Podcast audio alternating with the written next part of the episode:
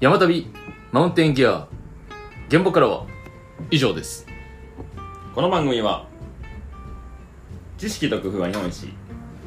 山田具博士こと池ちゃんと自分の体が最高のマウンテンギア山道具わからない一般人ことマサルが山と道具のあれこれをゆるりと語り合う番組でございます番組パーソナリティの池ちゃんとマサルですよろしくお願いしますよろしくお願いします普段言い慣れてないのむずいなそうよねうん途中で「えーっと」って言うさなったから一回黙って黙っ黙っ黙るのが一番いい黙るのが一番いい黙るのが一番いい一回噛んだのもなかったことにして続けたよね、はい9月の4日月曜日ですはいあ9月ですよすごいえいやいやさすがやっぱ慣れてるなと思ってここで9月の4日ってちゃんとこういうのがやっぱすごいやっぱこうラジオ慣れてるな思いな がらやっぱ俺はやっぱこその日のやっぱ感覚になっちゃうんやけどじゃあだってリスナーさん目線でやばらやっぱさすがやな先輩ありがとうございますやばい勉強させていただきますま前まで王様やったら次先輩になって ちょっとちょっとあのオープニングなんか話すことあるないじゃあ僕最 近あの王様って言われ出してんのよどっかでうそやんであの池ちゃんのこと話す時、うんあの裏キング聞いてる よ僕裏キングこの前山道のさ、えっと藍染め奈く君と一緒にうん手伝ってた時に、えー山旅聞いてるリスナーさんが来てたのねうんで僕のポッドキャストも聞いてくれててう、んでえっとアリゾナトレイルの時にえっとメリノのタンクトップ山道のそれうんを染めたやつを着てたのね、うんうんでそれと同じような感じがいいですみたいな感じだったうんうんおおじゃあキングのデザインってみたいな感じ キングやめてくださいそのラジオの中でしかやってないからラジオの中のことはそうだしダメですっつって その話の流れで「あの裏キングは」とか言って池ちゃんのことが裏キング 裏キングそれおもろいなおもろいからなんかもうさ別にいいよリスナーさんばっかやったらいいよ、う大ちゃんがいてとあ かそうやなレンさんがいてやったらいいけどその公の場で、うんキングって言われたらもう他の人ポカンやん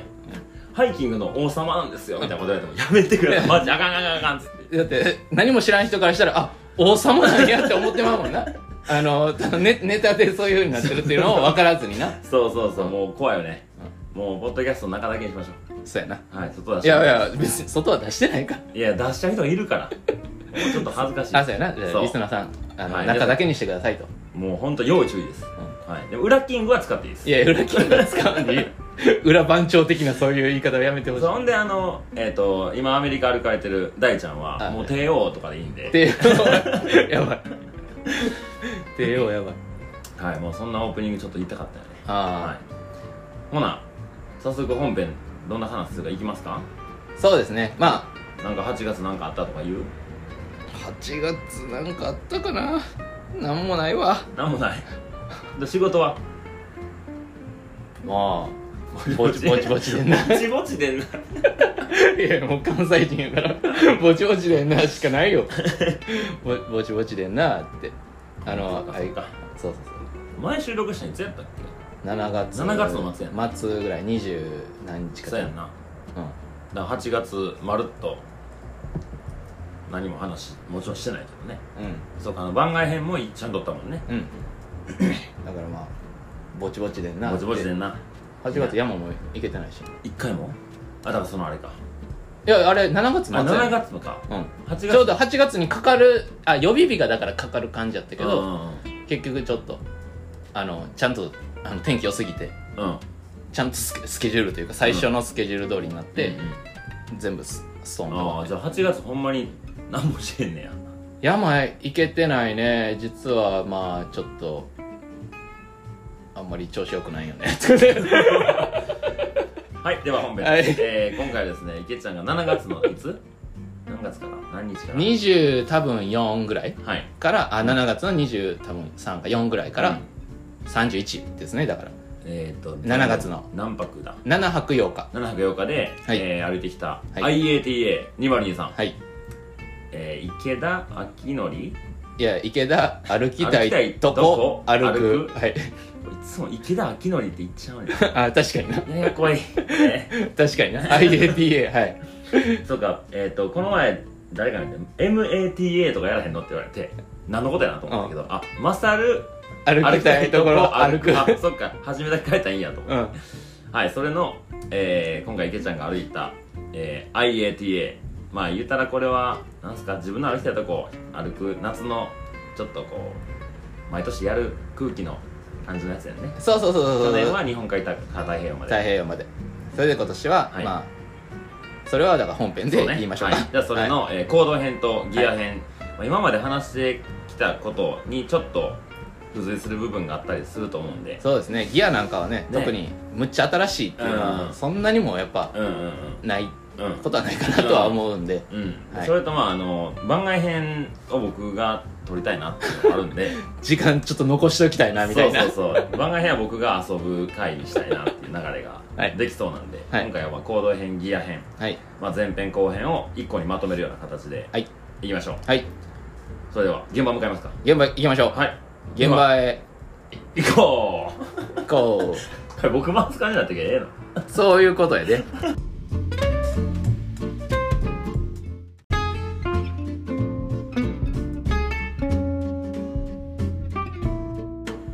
はいはい IATA2023 はいコード編早速行きましょこの辺行きうましょどうこから出てきたのけいちゃんえー、今年はうんまず、え聞いてわかるかな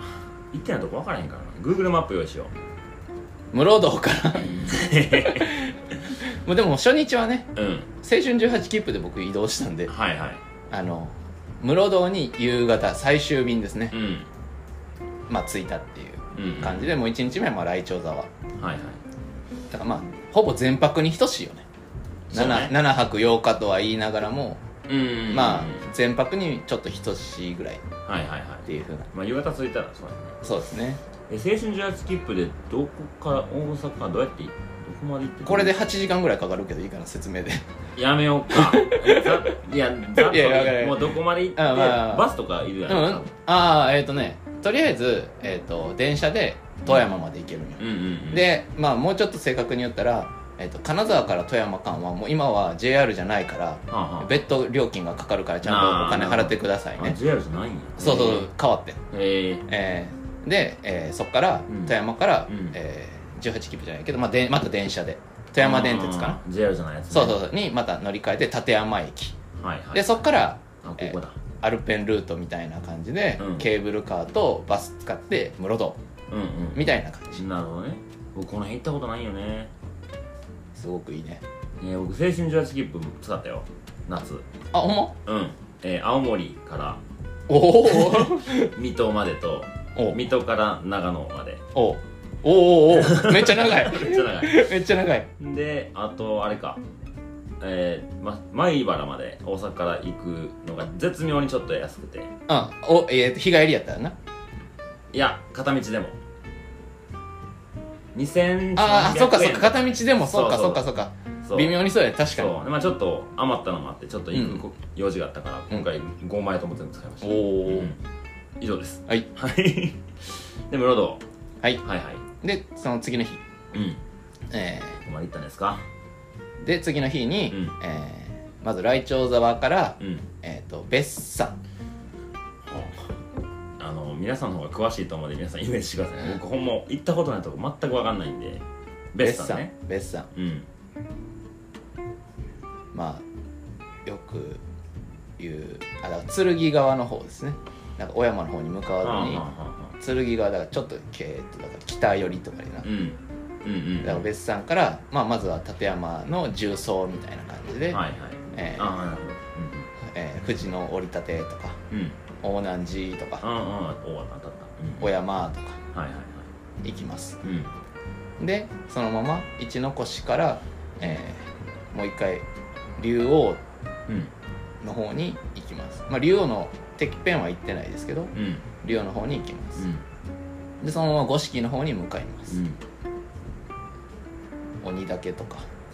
まあそれ全然分かってへんやろって顔しいやいてやいやいやいやあの追いつけてるかなっていう全然あの追追いいつつけてけないけど追いつけてるかなみたいな行きます どうぞもう行ってくださいで五色から、えーまあ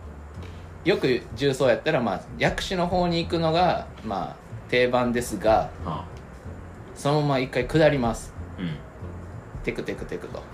地図持ってたらいいんやなこういう時 なお店に置いてるから無理なんやけどなあれ山っぽはヤンプ今開いてますあ今開こうとしてますテクテクテクと下りますうんで、えー平らのなんとか小屋かなやっぱちょっと待って一回もやめ出す わ辛くなってきた何を言うてんねやろな突っ込むこともできひんしやなはいはい出ました出ました出ましたはい大難寺から行きますで、えーともう一回始めからいいですかわかったわかったじゃあ室戸はねはいじゃあ、うんえっ、とはいはいはいオッケーオッケーオッケーさあ分かっこてうるな室堂うね、んでえっ、とここね大腸 こドこアね ね大腸ドアはねいはいここ止まったとこねはい、はいでこここっちですうんうんね、剣御前別う山、んはいはい政子夫人の降り立て、うんまあ、ここが立山ですね、うんうんうん立山連峰はいはいで一の越うんでここから理由を、まあうん南下っていきますはい鬼はいはい岳獅子岳ザラ峠で五色行きますうん五色の小屋行ってでこのままこっち薬師やけど、はいはい南行ったら薬師やけどこのまま東の方に降りていきます、うんうんテクテク降りていきます結構降ります、うんあ結結構構降りるね結構降りますうんかなり降ります、ああなるほどなるでほどここ行きます、はいはいはい平の小屋うんここは都線でああそこはなんとなく知ってる渡りますうんでテクテクテクとうんなんかですね南下またしていきます、うんあこれこの道しかないんやそはい、うなんかテクテクテクテクテクと行きますうんで、えー奥黒部ヒュってうん行きますう、んでここが、え2日目の止止ままっったとこです、奥黒部ヒュットです、うんで次3日目3日目は、えー読売新道上がっていきうんうんます、うんテクテクテクですそうてんてく言わんでよくない 読売新道上がっていきうんうまんす、赤牛がありますうんうん赤牛がありますでテクテクテクでともいらんってそれ水晶水晶行きまあやっと僕の分かってるとこに来たすはいうん水晶行きます、はいで水晶から鷲羽に行きますうんうんで鷲羽から、えー、三俣蓮華うにん行はいきます、はいはいいったいった去年行ったですごろく行きます、うんでスゴロク小屋で、え3 3日日目目は泊まりましうた、んで、え4日目ですはいはい4日目はすごろくから、えー、槍ヶ岳に行きます、西釜尾根を通って、えー、槍ヶ岳に行きます動かないです動かないですねマサルくんの携帯がいやいや 動かないテですクテクできんくなったそう テクテクテクテクしてないですでもちょっとその辺から分かるかああいけるらうん言ってみてで槍ヶ岳から、うんえーそのまま、えー、大網岳知らんかった大神岳中岳南岳、まあ、3000m 級のうんうん山のなんかピーク登ってる感じは言うほどないんやけどうーんあの、まあ、槍から1回下るから、まあ、その一番最初の大神はなんかちょっとピーク踏んでる雰囲気はあるけど、はいはいあ登った感じはあるけどその後はまあなあなんかまあ緩やかな、うーんまあ、そんな緩やかではもうまあ標高高いところにずっといるそうそうそうそうで南岳からは、えーいわゆる、えー日本三大キレットうん大キレットですね、うんうん大キレット通って、えー、と北方に行きますああその辺は僕行ったことないんよな北方行きますでそのまま唐沢岳に行き、えーはいはいはいよしよしよし穂高岳山荘に、え4日目は泊まりますはいで4日目、えー5日目うん5日目は、えーまあしょっぱな奥方に行きますうんそして一度えっ、と西側かな、はい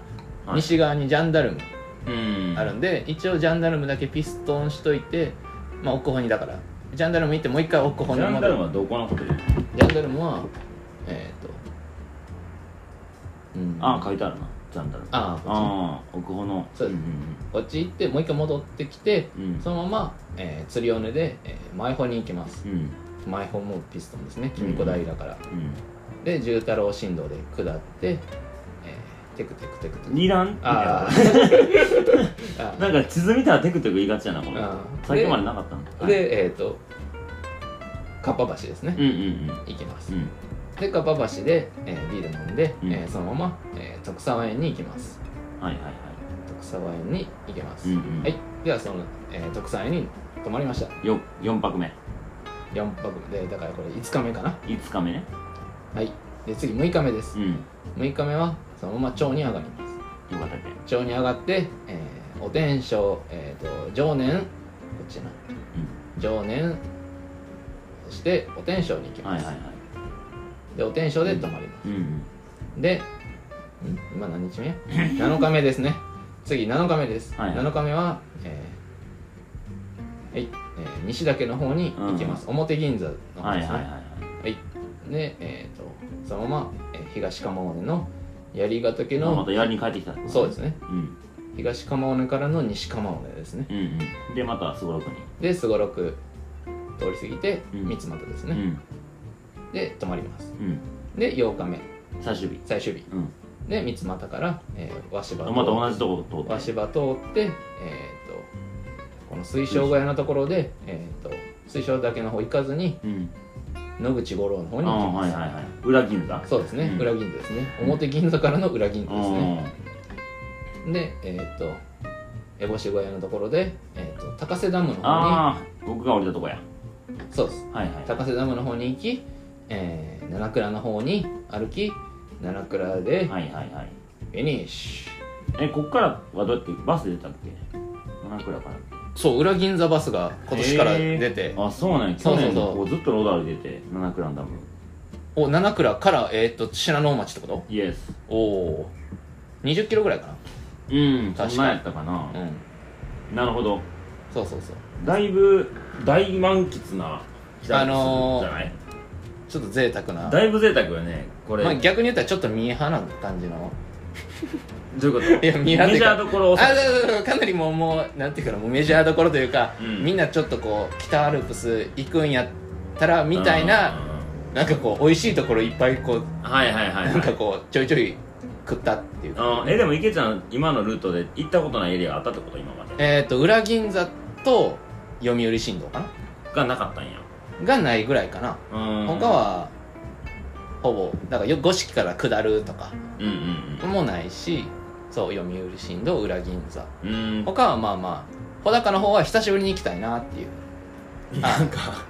近くで寄ったし谷の記者行こうかなみたいないやまあいやいやまあ一応まあまあそういうルートでまあだからなんでこれをだから組んだかあそうねっていうことまうあん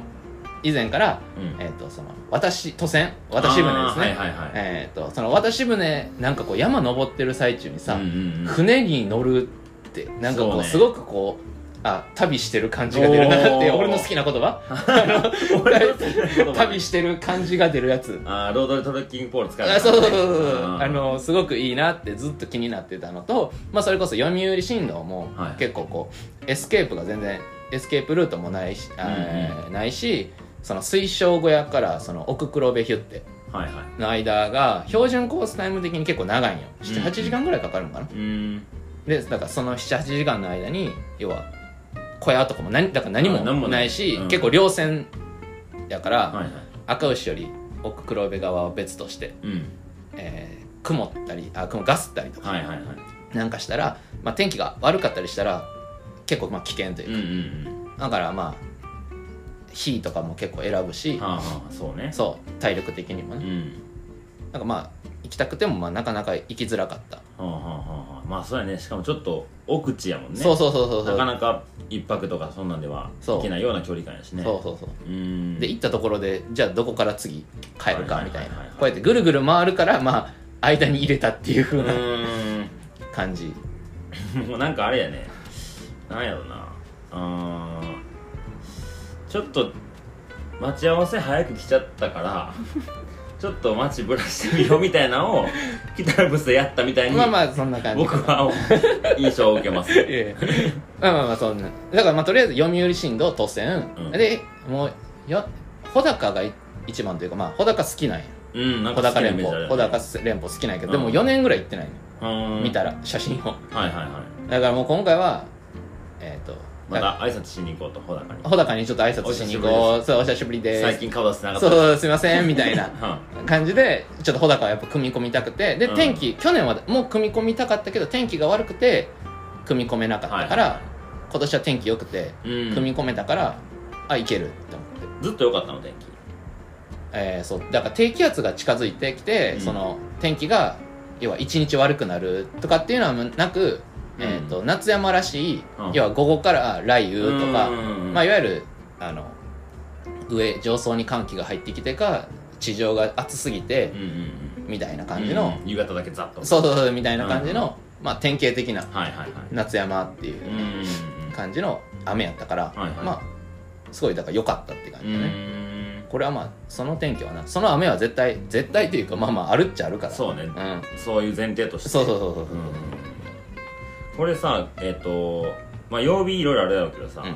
やっぱ夏山のアルプス人多いのうーんあやっぱ土土日うん土曜日がやっぱ感じたかなああそういうことか金曜の夜も動いちゃって、感じ土曜か、の朝一から動いてみたいなうん、うんでも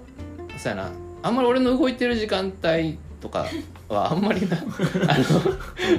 すごい多いなとはそこまで感じないんだけど、へー実際にはなんか去年あの歩いた時にお裏銀座うか、ん歩いたけどなんか週末が毎回天気悪かったよ多分去年の夏って、8月のうん中旬ぐらい、うんなんか結構一人ぼっちでうん誰もいない稜線とか歩くことが多くて、うんなんか僕が思ってた北アルプスってこんなんやったっけなっていうのがちょっともうちょっと賑やかであまあ裏銀座っていうのもあったんかもしれないけど、なんかあこんな感じちゃうよな普段はっていうのをああ思ったあよねまあ台風も去年はちょこちょこあったかあら、あうん、ああっていうのもあったからなんかこの北夏の北アルプス結構みんな行ってるやんうんインスタとか見ててもうんさ、うんまあ、8月とか最近よく行ってる、よね、く行ってる人がいるからかもしれないけどなんかみんななんかこう友達と会ったとかさ、うんそんなインスタとか見るからそのノリの場所を歩いてたんかなと思ったけど、まあ、でもやっぱ裏銀座は俺も平日うんうん最終日まあうん平日月曜日かなやっぱ少なかっああやっぱそうなんやたうねんうん、少なかったそうやなうんあとは今回結構午前中というか、うん昼前ぐらいには終わるようなことが多かったからってこあとは終もわうってか2時スタートってことね いやまあ一番早くても3時やったわえほんでまたあれ天場に早く着いてなんかおっちゃんだと長く話してみたいなやつ あおっちゃんらと喋ったりもしたうーんなんかまあそう天板に結構遅くても2時前かな今回はああ早いねうんでもまあ11時間ぐらい行動してるのああいやえっ、と3時の時はもう12時前にはついついてる からえっと11時半前にはついてるから大体89時間のこえーでうもさそんな時間について何してんの天場でのんびりあのんびりっていうかやっぱ俺体風やっぱ衛生的にやっぱけあそれで5時間かかるもんあそうそうそうそうそうとかあのやっぱ テント張りテント張る前ぐらいにはもうサンダルにだから履き替えてまず中敷きとかさあの、うん靴とかみんなが家でやるやつを靴靴下と天板でやるかやつをあなのを、まあ、洗うっていうか、まあ、天日干しよねうんやっぱしっかり乾かさないと、うんやっぱ匂いうん みんなでが家に帰ってやることを山でやるってことねあそうそうそうそれでいいよねうんそうそういうのでやっぱ時間結構取られるんよえアルコール消毒もしっかりその時吸うのアルコール消毒と、もうこれ今言うけど、うん今回あ新しいお発火油発火油発火油それ何に使うのなんか虫除けとかに使う虫除けとかで、うん要は、えー使ったりするんやけど、うん結構まあ匂いごまかしみたいな感じで今回はああいい香りやもんねそうそうそうあれねあとあれスースーして気持ちいいなそうそあれ今回いつやったかな天富歩いた時にえー、天富やったかな純子さんがちょこちょこ発火の香りをさしてて、ううんうんなんかええなと思ってうん借りたらすごいスースーして、うん天富じゃなかったなでその後この前八ヶ岳じゃない、うんえっ、とえっ、とブナヶ岳かおうおうおう何人かと行ってて、うんでその時にサトルニーヤも持ってたから、うんもうこれめっちゃ涼しく感じるなみたいな、うんまあ勘違いやけどあれうんうは、んうん実際に涼しいわけじゃないけど、うんでそっからあの買うよね僕もね 買うよねでその後琵琶湖一周チャリンコで走ったんやね、うんことある高校生のうんうんうんうんでその時に2人で「これ気持ちいいな」言うてやってでこの前八ヶ岳行った時もしっかり使っちゃうよねうん最近8回です 俺もそうやね今年からああれええよな、うん匂いもいいし、うんああれすごい良かったねねなるほどねこれ池ちゃんこのルート決めるまでさ、まうあ、ん去年は日本海太平洋やったやん、うんうん他の選択肢はあったのこのルート今回行ったルートうんにする以外の選択肢っていうのは持ってなかったのあーまあやっあー選ぶいやちょっと南アルプスも考えたんやけうどーんミネラル物だけあそうそうそうそうあーをまあ満喫するそれこそはいはいあんまり行ったことないから、うんっうんうんていうのもまあ考えたんやけど、んまあ青春18切符とかそういうのになった時にまあ結局今年はまあそんなロード歩くとかじゃないから あの別にもういやちゃんとちゃんと IATA とロードえ歩き違う違う違うもういローやド歩きもう去年は去年ロード歩いてもう俺夏にロード歩きたくない とあの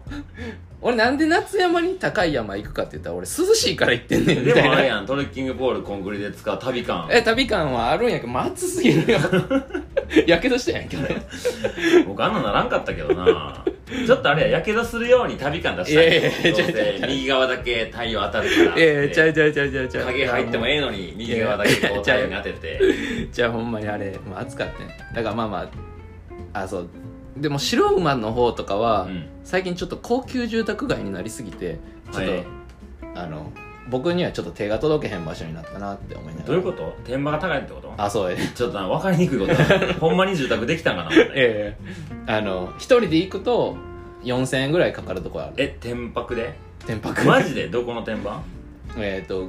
合流から松かなへえあの一人2000円ん一、針2000円みたいなえ前までいくらやったんコロナ前とかはコロナ前やったらもうどこも大体1000円ぐらいえー、人もテントもえっ、と人張大り体大体一はえー、と一人1000円みたい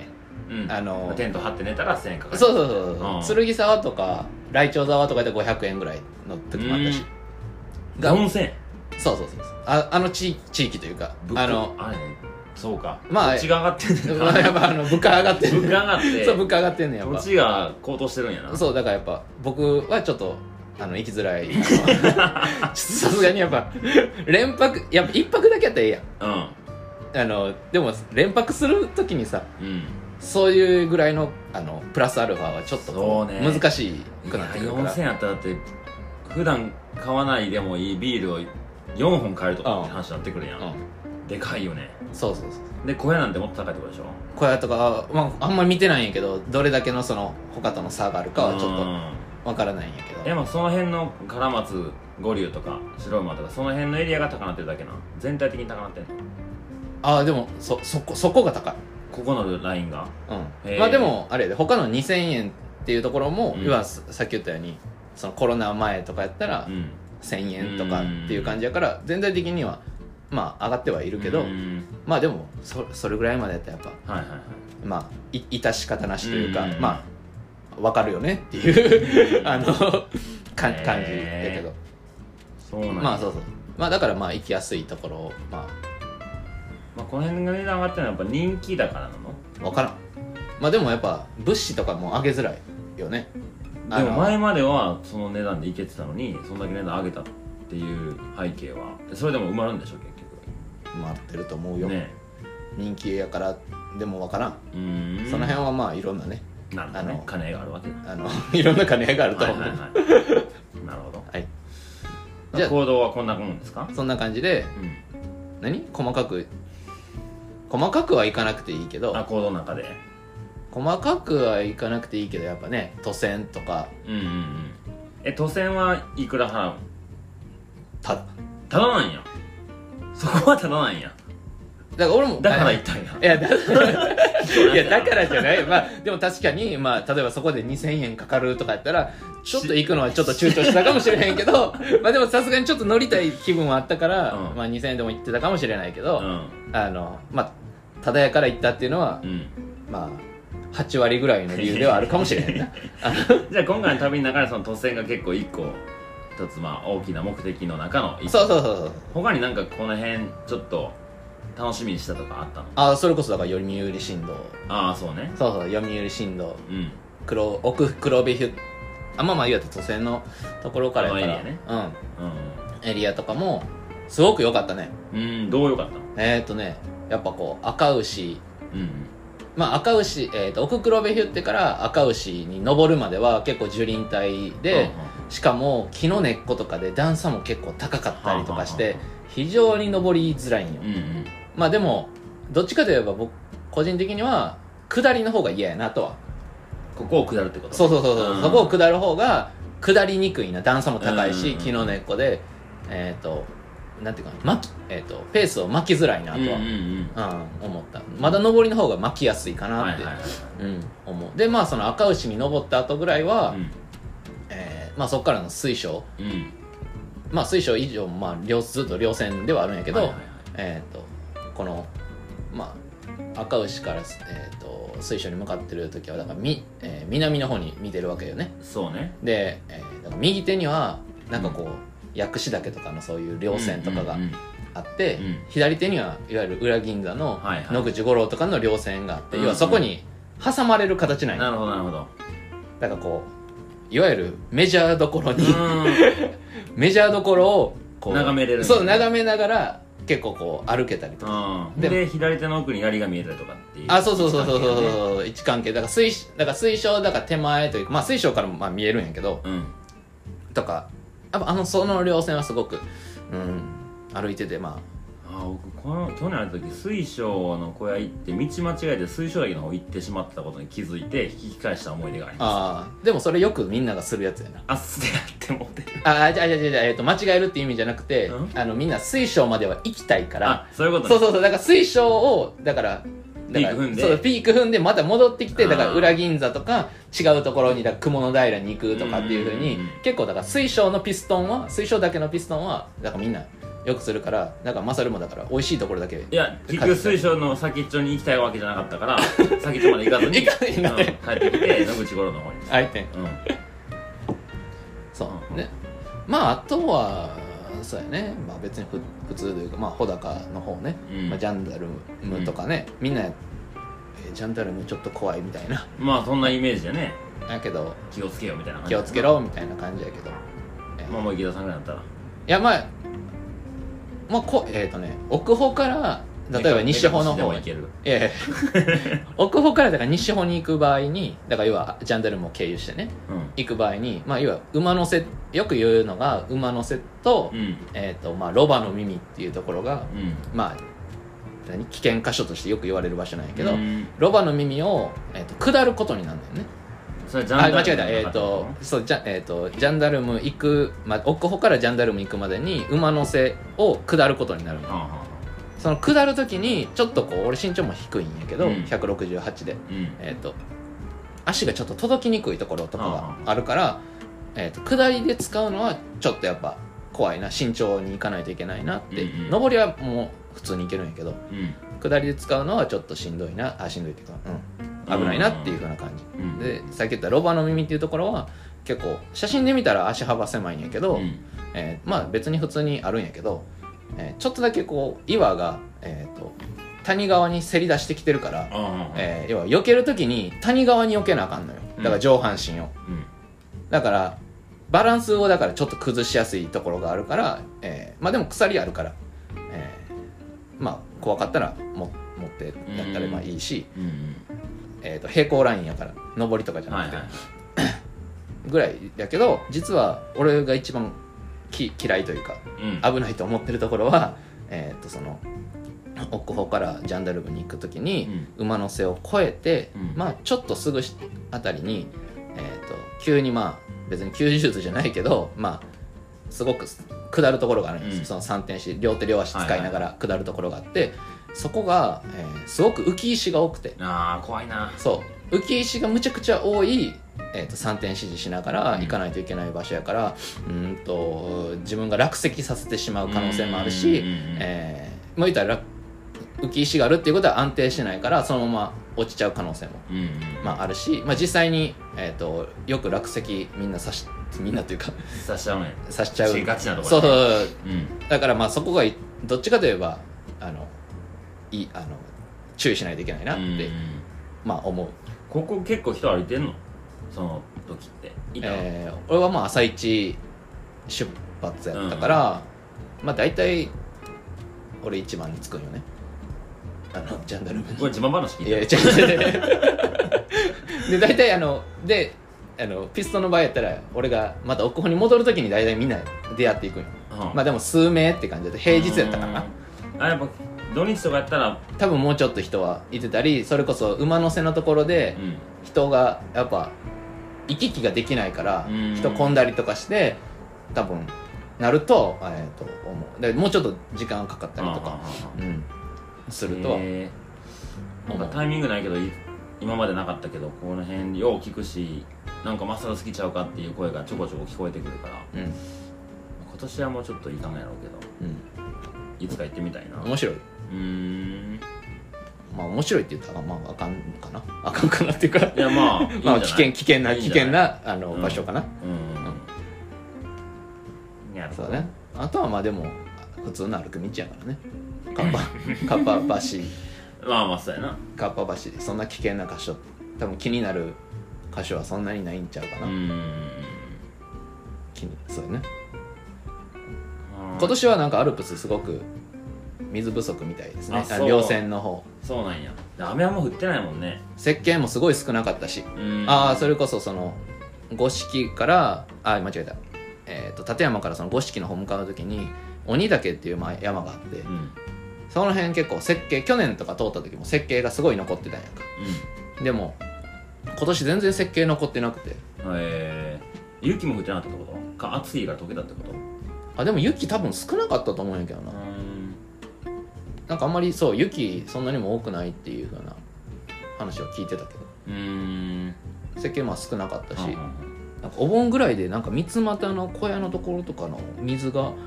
うんなんか届い、えー枯れたというかうんへー天板にある水場しか確か使えなかったみたいな話をうんうんうん聞いたりとかしておお盆なんか9月とかそういう秋ぐらいになったら、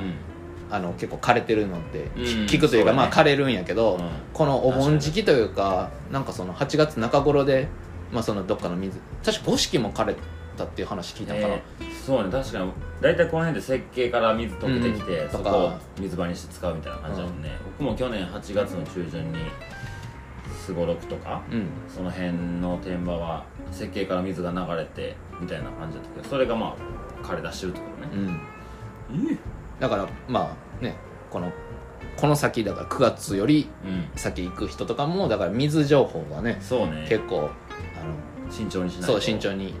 うん、情報を集めたりとかしてね、うん転売行ったらあれやろって思ったそうそうそうそなうかったです要よは買えるやろうとかね、うんうんうんそんなもんなくなったかもしれないそうだから500一人500ミリまでとかやって制限されたりとかもうんうんなんかしたりするあ買うのはいけるのかな分からんけどいやでもそういう状況もありえるからあれるそうだから担げる時にはうん担いでみたいな、で担げる体を作っとけと池田博士からのアいやまあドバイスですねまあそうですねまあそうですねまあ実際に俺あの えっ、と今年その徳徳沢園からお天正行った時、うん水4リッター俺担いだしあ担いでですねえーですねでやっぱ、そうですあねのちゃん皆さん担いとでくださいねちゃんと担い であのそうそうそう水はねそうね確かにそういうのは今後より深刻になる可能性が高いそうそうそううんまあアメリカの話になるけど今年は雪がすごい多いおーエリアがあったからあれやけどドライイヤーとスノーイヤーってだんだんこう一応あんねんけどねそのうん今年は雪が多かった年とか、うん多すぎた年やね今年はあーあ多すぎたと多すぎた年で、えー僕が行ったアリゾナでも通年のあそっか200%とかうん不手であって、逆にない時はめちゃめちゃ枯れたりするから、なんかその振れ幅がどんどん大きくなってきたりしてるのねうんそういうのが日本にも影響してくる可能性も全然あるしねそうですねんはい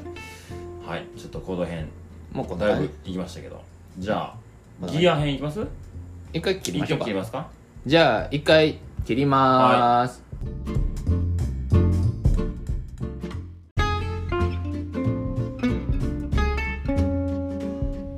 はいギア編えーギア編ですねうんまあでもなんもないよね じゃあ終わるなんもないというかまあうん一応お大きく、まあ、いつも通りまあテンはいトは、テラノバのはいいつものやつですねレーサーコンパクト、そやそや前回言ダってたブねダブルウォールはいのテントここれれははもうもう丸いやつね丸いフレームかまぼこ型みのたいやなつねいつうんいつものやつですはいね、はいはいえだけえ まあ、マットは大和道の 15UL パッドあでも今回はうんシュラフがいつもとちょっと違う、えー、な何からあなんだろう僕この話ついていけるのか知らんなまあいいや行ってみよう何にから何に変えたんですか普段こういうの使っててはああ普段っていうか去年は例えばえっ、とスタティックのアドリフトラインああはいはいはいとシュラフカバーモンベルのシュラフカバーうんでだけでうんあ行っとたりは服でなんとかしてみたいなそうまあでも服でなんともしなくてもまあ比較的大丈夫だけど、うんえーでまあその前とかやったら、えー、と C2 サミットの、うんまあ、SP1 って言われるうんダウン量 180g ぐらいうんの、えー850フィールパワーのねうん撥水ダウンが使われてるうんやつなんですね、で行ってたんですようんでこの要はこのダウンのシュラフやってるあ使ってる時にも、えっ、とあー外気温が10度前後やったら、えーこれよりももうちょっと薄くてもうんうん全然いけるなうんうんっていう感覚やったんやうんうんねうんね うん進めてくださいはいはいだからうんあもうちょっとダウン量少ないやつうん買おうとはいはいでちょうど、えー、と私がよくいつも言っているはいオクトスさオクんトスさんねはい よく出てくるはいオクトスさんうね、んオクトスさんが珍しく珍しくというかえっ、と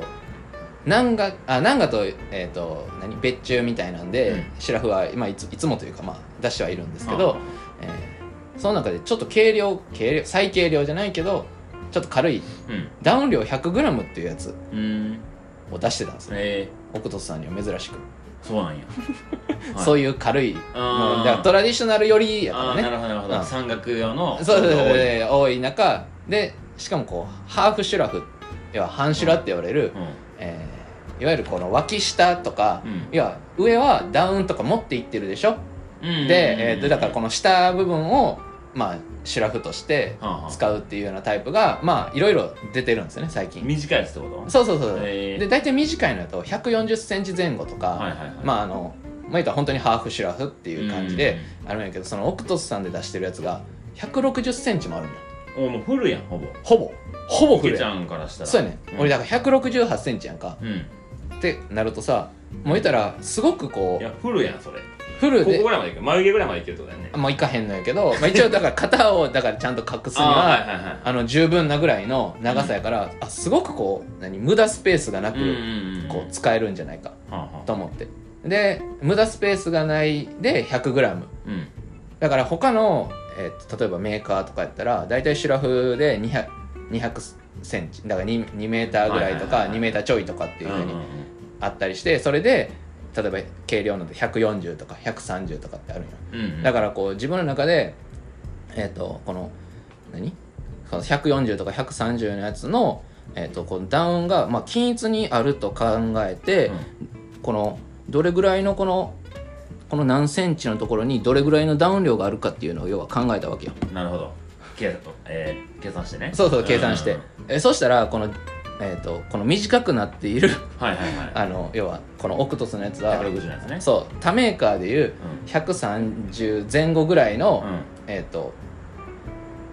何ダウン量ダウン量というか、まあ、要は暖かさをうんキープできるんじゃないかっていうふうに、うんうん勝手に、えーと勝手にそう思ったわけよ うんまあ計算計算のけ計算上ねはいはいはいあそれやったらまあ使えるわとうんうんうんそそれれでなんていう製品なんですかなんていう製名品前んなでいすの名前ないとかあるのか 100- 100DX みたいなやつ、えスウェルバックかななんかそんな感じのまあオクトスなんが100でまあ大体わかると思う うんスウェルバック 100XDX とかかなやばいスウェルバックってあの息を吸うの吸うって変換してそんな感じだったかななんかえー、お高いんでしょ、いやそれが勝った理由として、ここさい昨今いろいろ値上がりする中で、うんそのシュラフがえーっと、えー、1万9800あらあらあ円でら買えるというあらあらはあのお値段だったこともあり、うんえーまあ購入したっていうう、んだから価格と例えばそれがアルプスで例えば使えるうんまあそれ個人差はあるけどはいはい使えるってなったら要は夏のアルプスで使えるシュラフが2万以下で手に入るって思うとうんすごくいいよねいいよねっていうふうないいよね僕最近寝袋とかシラフ買ってないから、うんずっと今までのやつしかやってないけど、なんかいろんなそれこそこの前ムースさんでトークイベントみたいな話もあって2日間まるまるショップにいたのよね、まあ道具のことをうんわかりません私、うんうんはいえー自分の体が最高のあ最高のマウンテンギアでマウンテンギアうございますんとはいえやっぱいろんなものをさこう接客してるのとか見てずっと僕もその「ポップアップみたいなんでアリゾナのなんていうの写真とか展示もしてたけど、まあ、そういうのをこうフラフラ見たりするわけですよ、高かったりとかでなんかテントこんなん探してるんですっていう店員さんの接客をちょっと横で聞いたりとかして、なんかいいのいっぱいありそうやなって思ってたから、うんなんかそういうのをシュラフとか、うんまあ、テントはもうなんかあれでしっくりきてるけど、なんかそんなんちょっと買ってもいいかなっていう気持ちになりました その時はぜひ相談させてくださいおううんまあまあそれで、まあ、実際には全然あの、まあ、ちょっといろいろあるんやけど、えーまあ、いけることはまあいけるうんあああとそのシュラフもえっ、と下開くんよこれだこれですねスエル HB100DX1 万9300円ああだから吸えるうんうんこれやねそうあーこれ下開くんよはいはいはいはい巾着型で、うんあだからこれをあこれをだから買う前にえっ、とこれ雪山でうんだから例えば持っていった時にだからダウンパンツ持っていくんじゃなくて、うんえーこれを持っていくと外でみんなと例えば喋ってる時はいはいはいはにいダウンパンツ代わりとしてうんうんうん要は立ち止まってるんあー、えっと座ってるんやったらね、うんうんまあ使える し立ち止まっていけちゃん座らへんから間違えたあのいけるし、えー、とテントの中戻った時に要はブーストとしてもまはあいは使いはいえはいるし、まあこれはこれで使い勝手がいいんじゃないかなって思ってまあそれもそうブースト的な感じにも使いやすいなと思ったから、えーまあ、買ったんやけどうんまあこれはまああの長堀橋オクトス店長さんともまあうん喋ったんやけど、うんなんでかこう全部閉まらんのよどういうことあこの巾着型でさああちょっと開いちゃうってことそうやね開いちゃうのがまあ買う前から分かってたから、うんまあ、気にはなってないんやけど、まあ、実際にどうなんかこの開くのやっぱ気になるよねえそれ開く前提で作られてるってこと開かないことを分かってる前提えちゃうちゃうちゃう閉じないことをあ閉じない分かってるっ前提やと思うねんその巾着の構造的にてことはシュラフとして使わないよねっていうことそういうわけじゃないとは思うんだけどねそのこれやんねこれやんね、うん確かにそうそうだか閉まってらないなあのー何多分これぐらいいや俺は買う前も、うんこれぐらいの何これを使う温度域やとうん要はこのいやマイナス20度の冷気が入ってくるか、うんれうん要は10度ぐらいの冷気が入ってくるのかって全然体感が違うやんか、うんだから例えば10度ぐらいの例えば冷気15度ぐらいの冷気というか空気が入ってくるぐらいやったら、うんまあ支障ないかなと思って、うんまあ実際に使ったんようんうんまあでもそれのせいか分からんけどあと初日やったから体が慣れてないっていうのもあったのか分からんけど、うん初日の来鳥座は寒く感じたんよちょっとだけうんでこれのせいか分からんけどはいはいはいはんあの熱が要は逃げていくからか分からんけど、でもその次の日から、えー、とここをもうここあのララジオの方はあのリスナーさん分からないと思うんですけ ど、えーとここをのストッパーをい一旦いけちゃんもう僕に説明してうん僕がなんとか翻訳するからストッパーを緩めます、はいはいはいこう緩めるとうんうん口があ口というか余りが出ますよね、うんうんうんだからこの余りの部分をう、んぐるっとこのそうぐるっと一周さして、うんえー、ともう一回ストッパーで止めるんよああなるほどオッケーわオかッケーオッケーオッケるそーしたら全部閉まるやんそうねそうねそうそれでやったんよそしたうんうらんいけあの何1日目の寒さになることはなかったんよその後うーんやっぱそこが原因の可能性かがな高いっとて思うねただそれするとこの距離短なるやんそうやな160そうやねが150何センチとかなっいいてとこなりそそううなやっなてでそれがちょっ 肩にといかんくなるんよこれいがやこの配信で皆さんお分かりでしょうかいや分からんと思うよこのわからんと思うでもでだから次は逆にこの隙間にこの隙間にもう何か絶対物は余ってるからこの謎あーいやもうそもそも物を詰めたら内側からとか内側からとかそうそうそうなんかもううんこここに何か挟むような形間を挟むような形にすればう、んうんまあその長さを保ちつつまあいけるんじゃないかうーんとはまあ思ってはいなるるんだほけどど今まの翻訳するとですあね翻訳してくれると うまく喋るか分かんないですけどまあ言うたらこう足の部分が紐引っ張ってギュッて締まるんですよねそれちょっと開くんよ なそうそういう構造なんよねこれそうがそうそうそうそううんそれが意外と寒く感じるんじゃねえかっていうので、えーそこを締めるために、まあ、輪ゴムとかそんなんでペンってやったらいいんでしょうけど、まあそうそんなんがねえとだそからこの、えー引っ張った時に余ってくる紐の部分のをぐるっと一周そうまあ紐で縛るようなまあ感じまあだね、まあそうですね、うんはでい、それで縛ることによってそこの、えー生地の部分が数センチはい必要なので、はいえーその、えー足りなかった部分が上半身に来て そう池ちゃんの肩があらわになったというそこうとそうですねそういうことそういうことそ ういうことまあでもまあまあ工夫次第によったら、うんだからしんだから身長だから特に俺よりもっと低い 人だから女性あでも女性やったら体あの寒さ寒がりやから男の人 でうん、うん、小柄な人とかやったら確かになあのーすごく、えーいい選択実測で266だから要はシュラフでうんうん 266g で、うん、えーいけるんよそうね一般的には大体アルプス行こうと思ったらまあややオーバースペックにはなるけど大体500から 600g ぐらいの多分シュラフを持っていくことが多いと思うんやけど半分ぐらいだねそう半分ぐらいの、まあ、重さでまあいけるからうんうんうん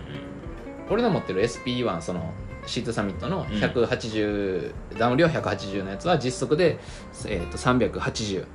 うんうんうんぐらいやからら 120g ぐらいはいはいはいまあそれでも軽くはまあなってるうん、うん、っていう風な感じえねもうこれだけでいったの今回シュラフカバーもなしへえで雨の想定ではもうしてないってこと夜雨降るとかは雨降ってもっと寒なるとか僕考えちゃうんやけどでぬダウンやし濡れ濡れたら嫌やなとか俺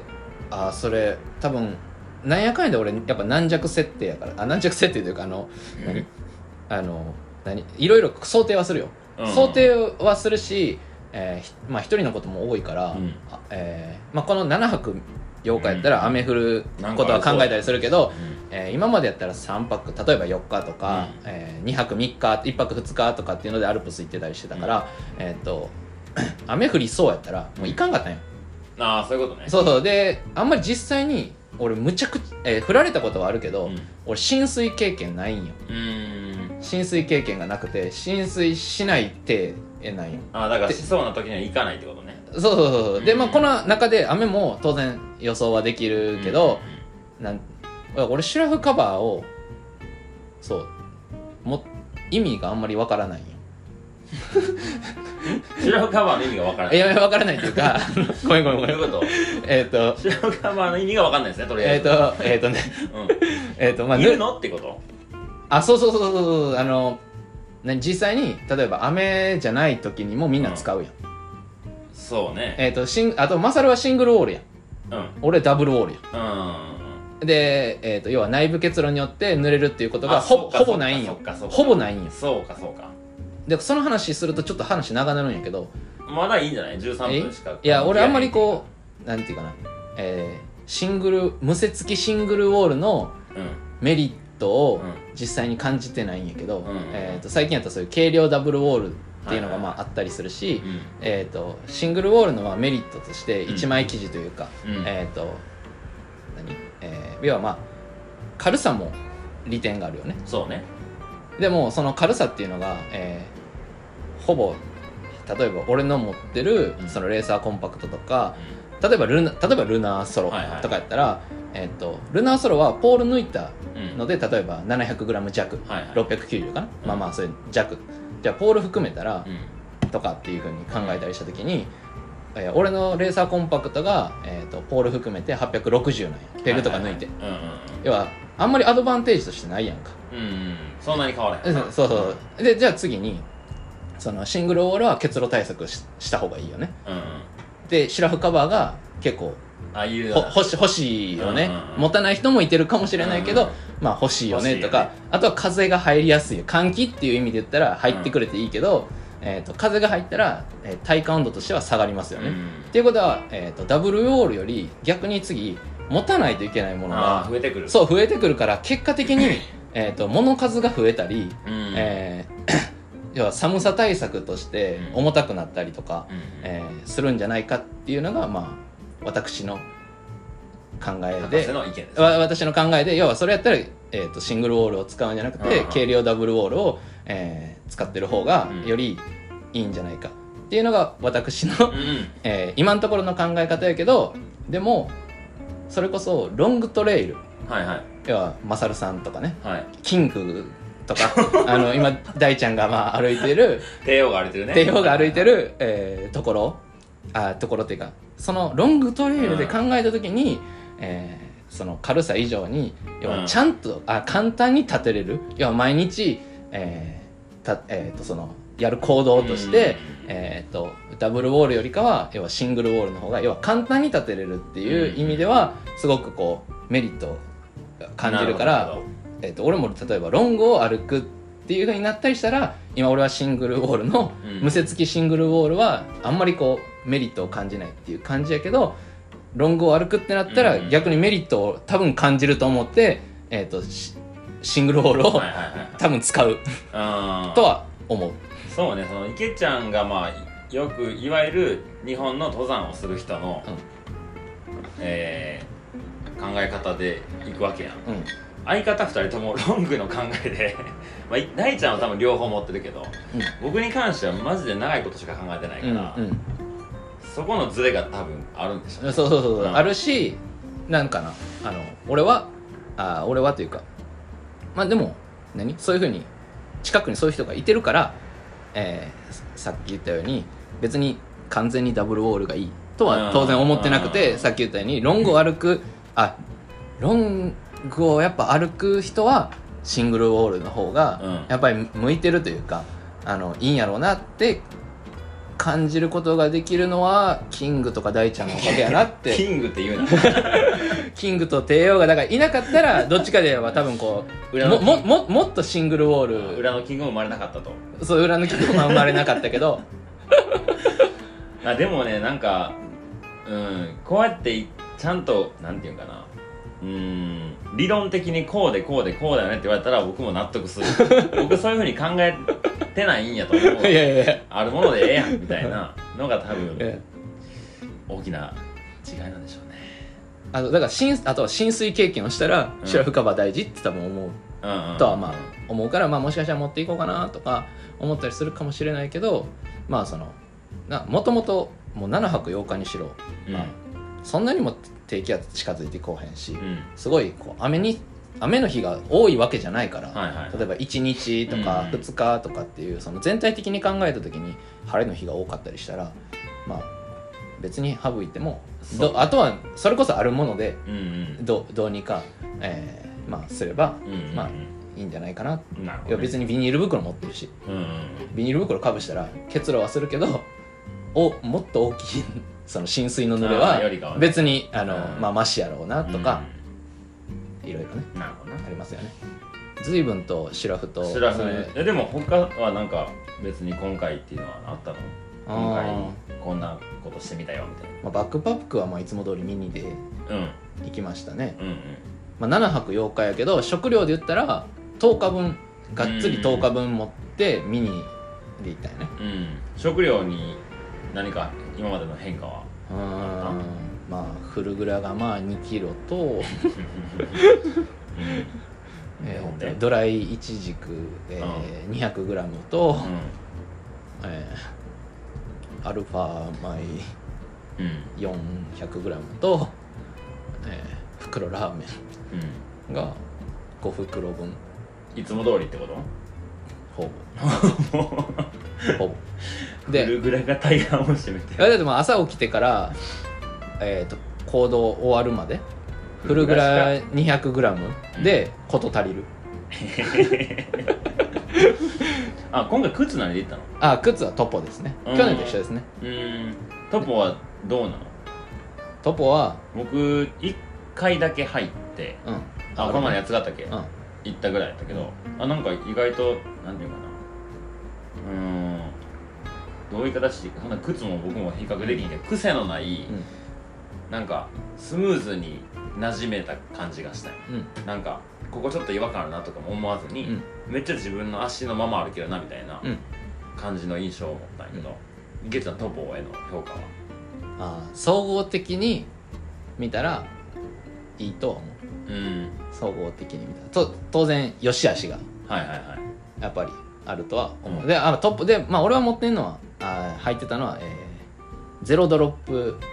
のタイプのねうんうんで、えーとスタックハイトが200、えー、と間違えた20ミリうんうん2センチいや一番薄い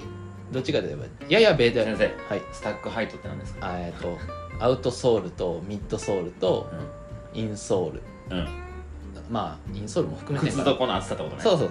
そう言ってくだ さいよそう僕初心者なんでちょちょっとすいませんこ細かくちょっと話する癖 がえっとそうそうそれうんですねで、えー俺足ちっちゃいんよそうね実測で言ったら23.5なんようん女の子みたいなそうや ねでも幅は 4E 以上あるも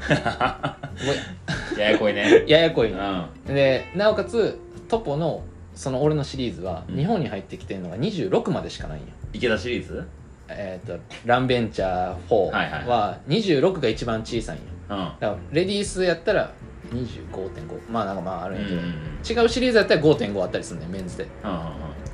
でも26やからちょっとやっぱす動くんよあうのんいや隙間がやっぱあるんよねやっぱ5.5あたりがまあいいなとは、えー思うんやけど、んまあ、やっぱゼロドロップでビブラムうんうんうん使ってる靴ってまあ少ないそうねでなおかつ、えーそのスタックハイト要はうん厚みが特に薄くてうん厚かったらあるんよ、うんうんまあ、それこそアルトラのオリンパスとか、はいはいはい暑いねあもうあ履いたことないけど見た目でボーンってなってますそうねそうそうまああったりとか要は薄くてビブラム、まあ、グリップ力がある程度、うんその信頼できそうな、うんえーやつっていうのがまあ少ないうんうんうんっていうところからすると、えーすごくいいなとは思うけど、えーまあこれはそのトポだけじゃないんやけど、うんあのまあ、あるひある人というか、えーともちょっとだけ話したんやけど、もうなんか俺俺好みの靴ってもうないんようーんっていうか本当はもっとミッツあミッドソールが硬い靴ってあんまないんようね、んうんあであの要はトゥーボックスが広くてトゥーボックスえーと先先っっちちょょってことですか トゥーボックスがまあ広くて、まあ、いわゆるいわゆるベアフット系の靴の形をしながら、うえっ、とミッドソールがあってなおかつミッドソールが柔らかくなくて硬くて、んっうんていう風な靴が本当は欲しいでアウトソールが、まあ、ビブラムというかはいはい別にビブラムじゃなくても本当に滑らないのがあるんだったら、何でもいいねうんうんだからそれがあればうんう、んもっとそれこそ穂高とかも、うんああえー、と行きやすくはなるんよ、うんうんえー、とやっぱ久しぶりにだから4年ぶりに行ったって言ったやんか、で そのその時はアプローチシューズを履いていってて、うんうんうんでここ今回はそのトポだけでので行ったんやけど、えーまあ、実際は分かってたけどやっぱ岩の上でミッドソールが柔らかいせいで、突き上げ足そう、えー、と突き上げもそうやし微妙なこのスタスタンスというかあの要はちょっとだけの幅うんの靴、えー、と足要は本当に親指の方ところだけあの乗せるみたいなうんうんうん時とかにミッドソールが柔らかあいーとグニョってなるのよあーはーはーだから力が伝わらうんんのなるよほどねだから危ないんようんだからいけなくはないけど危ないからやっぱここはミッドソールやっぱ硬い方が、ううんん、いいし、えー、とやっぱこう岩場には俺はそのアプローチシューズの方が、えー、とこうギュッてこう指がまあ集まるように、うんうんターンインっていう形をしてることが多いんだよなうんこっちに集まるようにく靴の形がなってるんよアプロ指のーチシューズ指の親指の方に中心の方にそうそうそう、うん親指の方に集まる形してるやつがあうん多いんあですこういうことねそうそうだから足がこうかけやすかったりとうかんうんうんうんするのねで、えーとそれこそミッドソールが硬かったりとか、うんやっぱちゃんとしてるんようんただそれやと窮屈やから次うん長い距離を要はそうねそれこそ歩くってなった時に、えー、と俺もアプローチシューズ履いてた時はもう1日履いてるだけで足の親指の付け根とかがもう痛くなったりとだかからしもうて、ほんま岩場用の靴ってそうそうそう、ねだからもうそれやったらもう何本当に安全にそういうのをするんやったらアプローチシューズとうんそれこそ歩く用のシューズで、いやまあ2足、うんまあ、持ってる方がより安全にいけるんちゃうかなとか、まあ、そういうのはまあ思ったりは、あーでもそういう靴が池ちゃんは欲しいと思うけどあんまり欲しがる人が多くないから作られてないってことだないやそれかそこにまだ気づいてないってこといやうん多分俺は欲しいんやけど例えばメーメーカー側というか要は打ち出す方としたらうんうんと打ち出しにくいんじゃん、うんえー例えばそのベアフットシューズのうんまあ、目的というかで足裏感覚っていうのがまあそうね大きかったありーそうねの足を動かすっていう風なところになるやんか、うんうんうんえーだから例えばそこでビブラムソールをうん例えば入れるっていう風になると、頼ってるやんそうやなそうやな真逆のことしてるそうそうそう矛盾頼してる頼ってるやんかだからこう靴要はメーカー側というか要は打ち出す側として矛盾点がまあうん生じるやんかで俺は普通の一消費者やからさ、えー、とそのベアフットシューズいいな要はゼロドロップがいいな、はははで、えー、とそのそこのコンセプトは当然分かってるし、うんでも私はそのくその靴でうんアルプスの顔料体に行きたいんですっていう そのわがままなんよあわがままというかっていうふうにやっぱ思った時にはその何一つの靴でその例えば本当にだからそこだけを要は向けた靴を出すって言ったらありやけど、ーうんま、えっとニッチすぎるよねそうやな認知すぎんなでそれが、えー、とそれこそマスプロの靴がそこに行くかって言ったらそうじゃないよね、うん特に、えー、と海外メーカーとかが多かったりするから、うん要は日本のそういうはいはい環境に合わせた靴っていうのがあーまあ、なかったりするしそれこそベアフット系の靴も、まあ、海外のやうんうんつであるから、わざわざその日本のその顔料体に向けて出すっていうこともないやんうんうんうんでなガレージブランド、まあ、一つあるけども、なかなかなその多分そんなにこの音マイク全部入ってますからあテーブルをずっとこうやって るあ ないやんかだからだからただもうなんていうかわがままなだからもう池田用エ語クイプメント作るなってことやわがま池ま田ながって欲いう感じしでいもう矛盾点だらけの池田専用のブランドができてればいいってことやろそうだから矛俺の盾は生じるけどでもあの何ある多分そこに向けてっていう感じやとう思んうな、だから池田吐きたいや吐つきたい吐くっていううんそうやなでも結構なんていうかないろいろこれまあ俺こうやって言ってるけど、うんまあ実際にさみんな今ベアフットシューズ履いてる人いっぱいいててさ、アルプスで感じてることとかさ多分あると思うねんうんでだから感じてて実際にいつもベアフットシューズ履いてるけどあの普通の靴でうん結局アルプスは行くっていう人もいてるし、うんうんうんベアフットシューズのままそのいろいろあーやっぱ普通の靴がいいよなって思いながらもベアフットシューズで行ってる人もまあいてるし、うんうんうんうんだからこのやっぱアルプス俺結構だからそそこ視点でしようしゃべるんやけどさ、うんう んやっぱそこ考えた時にはやっぱなとかいろいろいろいろあるんやいやもう泳がしすぎたら僕ちょっと収集つか ないいやいろいろやろういろいろやろう他の仕事ある他えー、ああとそれ最後にしよう え時間的にそれ最後にしよ喋りたいことううんその今回の IAT のギア編の話だからね今後編あだからそうギア編の話で、うあの変えた変えたところというんかそあのゲータうおう足元のおう私つけてなかったんよね今までねはいうん最近ず、うんあ最近っていうかまあまあつけてなかったんよ、うんでもここ最近 つけ始めたんよへえなんでやっぱ砂入ってくるの嫌うん今まで嫌じゃなかったのいや嫌やったんやうなんでつけてなかった今までめんどくさかったからえ池田さんが面倒くさいとか言ういやいやいや違う俺めんどくさがり屋なんよだからめんどくさいや前にも言ったやん俺いやめんどくさがり屋言ったけどあの無事だから俺はわがままいやいややだから俺わがままや俺だから俺け俺綺麗好きなんじゃ潔癖症なんかすごいとこだけそうやってわがまま言ってないいやいや俺潔癖症じゃなくて面倒くさがり屋やから洗うのが嫌やからあ の綺麗にしてるだけ言ってたけどまあまあまあいやいややろ出たけどなんかそういうの嫌やからって言ってやってそうやのに、なんでその今回つけようってなったあそうそうそうでのうん危ね えまた減っちゃうとこ行くとええ歩いてきそうあそでさまあそれこそ私えっ、と距離をだから歩くというか、うんまあそういうふうによく歩くようになったのって、なんまあそれこそ3年間まあマサルさんとかいろんな人とまあ出会ってからなんやけど34年ぐそらういそう、んでその歩き始めの時に、まあ、ちょうど日本にあのビボベアフットが入ってきて、で俺買ったんよね、うんだからそのあたりぐらいから、えー、とある程度のそのいろいろ距離とか、まあ、それこそ靴の種類が変わったりとかっていうふうになっんんてんはいはいでその時によく履いてたのがあのえー名前忘れたプライマストレール SG みたいなあのい今ある一応モデルとしてはあるんやけど、えっ、と足の履き口がうんすっごくなんかこうまあ履きにくいんやけどうんむちゃくちゃ足首にフィットするもう今ビボ現あそうそうビボで、今はもう現行品としては形としてはもうないんやけど、うんむっちゃフィットするんよえだから足のああー靴の中に入ってこなかった入よっねてくるってことがなかったよえうんで、えーとまあ、それでバーって行ってましたうんでそこからまあいろいろまた次か靴が変わったりとかそれこそトポになったりとかして、うん去年トポで、えーい行ってたけどもう靴の中とかはもうな落ち葉とかなんかいろんなものが、はい入ってきますうんでまあいろいろなってたし靴下もむちゃくちゃ汚れますうん土汚れみたういんになっててうんめっちゃ嫌やなって思いながらなうんでもしゃあないわって思ったんやうんである時そういえばまあちょっとゲーターつけたらまあそれマシになるなとうんでもつけるのめんどくさいなとうんどうしようかなみたいなうんでまあ一回まあとりあえず買っとけとはい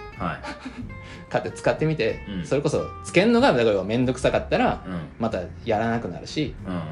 んっていうふうにけどどっちも面倒くさいんや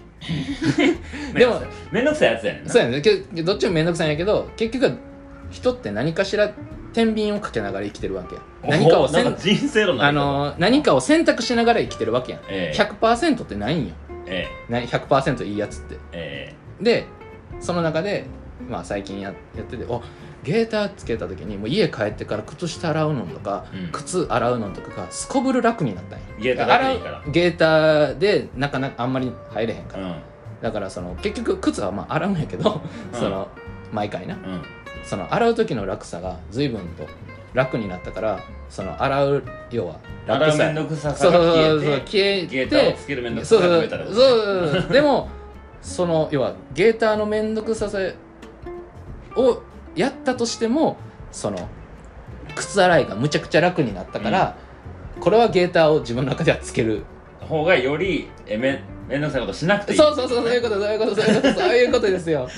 そういうことですなおかつこのゲーターもむちゃくちゃ自分の中であこれめっちゃええわって思ってたんようんあええわって思ってたあのティートンブロスとアルトラのやつなんやけど、うんえー、とドライアクションっていうのを、まあ、使ってるんだねうんうん生地で、うんでドライアクション自体は、えー、とずっと気になってる生地ではあってんうんパンツで、うんまあ、そう雪山とかでまあいろいろ見てた時あ雪山のパンツでいろいろ見てた時にその時からずっと気になってたやつやったんやあけど実際買ってないんやけどねうんで、まあ、いいわゆる、まあ、むむちゃくちゃ発水するやつなんやけど、うんえーでまあそのゲーターで初めてその生地を使ってみたんやあえーそしたらやっぱすこぶる弾くんよあまあ、まだ買いた立てっていうのも当然あるよ撥水そうそうそがっうてことそうそうそうへー発出力半端ないんやへえまあ買いたてやからっていうのもうんうんうん当然ありますが、うんまあでもすこぶる発水するんやうんだから沢とかでバーって洗ってもすぐ乾くし、うんうんえーまあ、ちょっとこう履き口のゴムとかそういうところは乾きにくいけどね、うん乾きにくいっていうか他のところよりねうんだからとりあえずすこぶるいいんよえー、じゃあこれからの何アルプス以外でも池ちゃんのそれが見れるってこまあ履こうかなとはとおお思ってるけど、まあ、やっぱアルトラ専用っていうのがちょっとああそういうことかそうあのアルトラのトレイル用に後ろになんかマジックテープみたいなのあるやんかあるねあるねあ入ってたからな知ってる、ええもうそれしか知らないですあよねの要はあれに要はマジックテープつけるのよ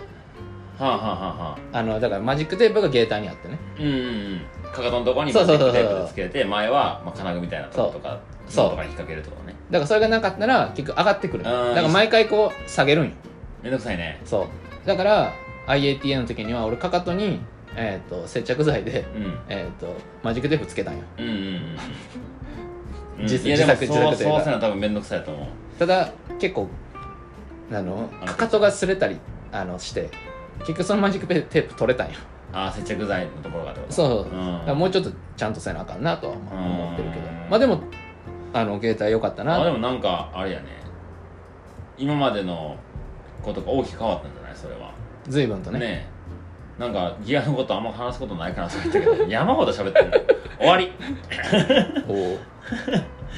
はいじゃあエンディングいきましょあとはやっぱ八八回やっぱ八回やっぱ八回よう 8回八や回じゃあエンディングでその辺話していいからもうはい長なる長なるじゃあじゃあじゃあはいじゃあ終わります、はいはい 終わります聞きたいことはインスタの DM でなんかいやエンディングで喋る聞いて聞いてくださいエンディングで喋ればいいやんはい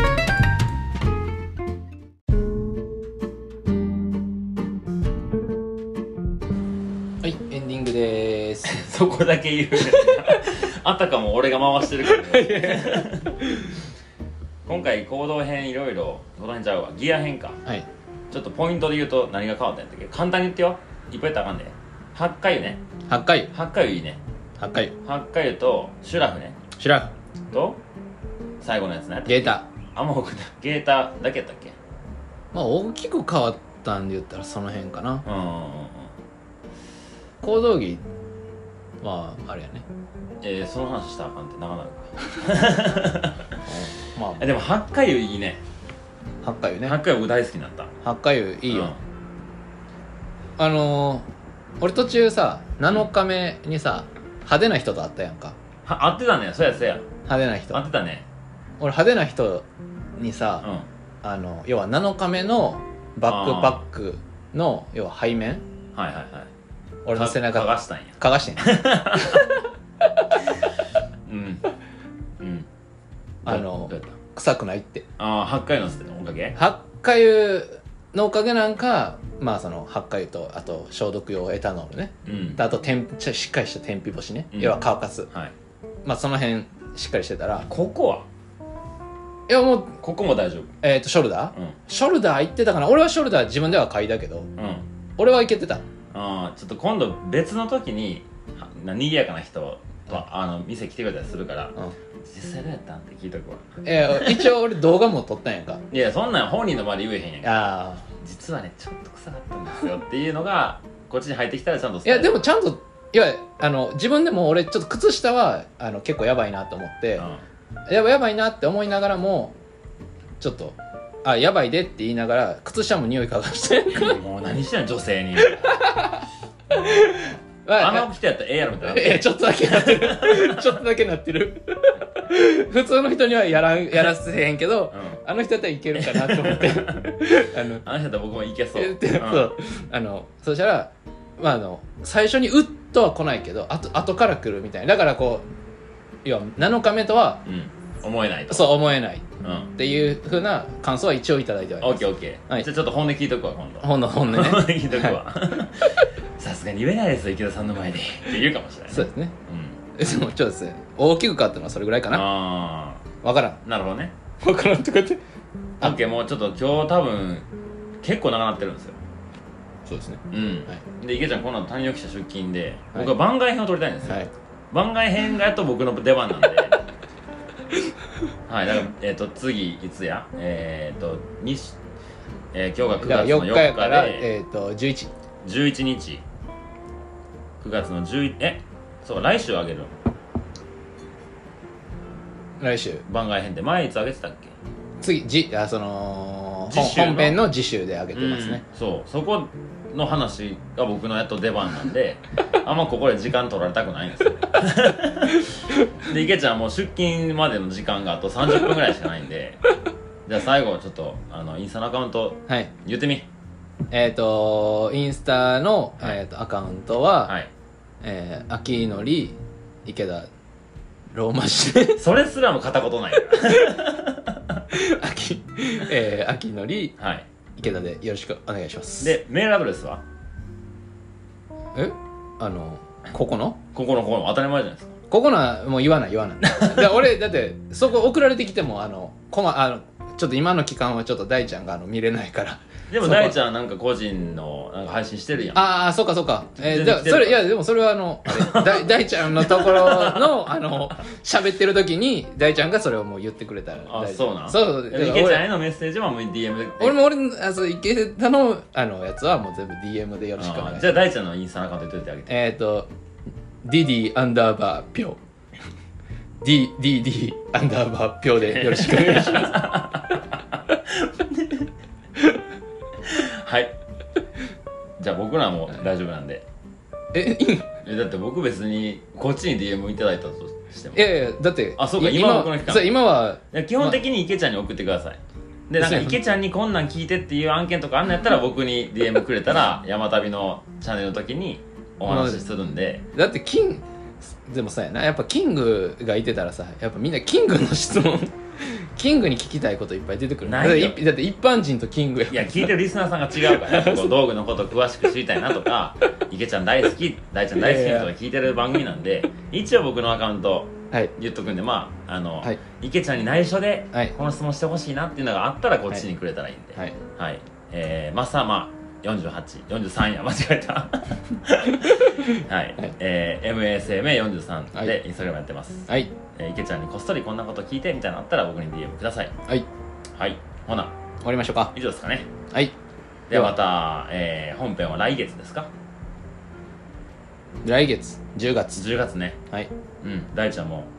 後半に差し掛かっている頃かな。そうですねもエン。エンディングですかね。そうですでも大ちゃんん早いからもしかしたらもう終わってるかもしれのなかいもね。うんはい。それでは、また次回お会いしましょはい。う。さようなら。いや、違う違う違う。現場クラブは。さようなら。以上ですす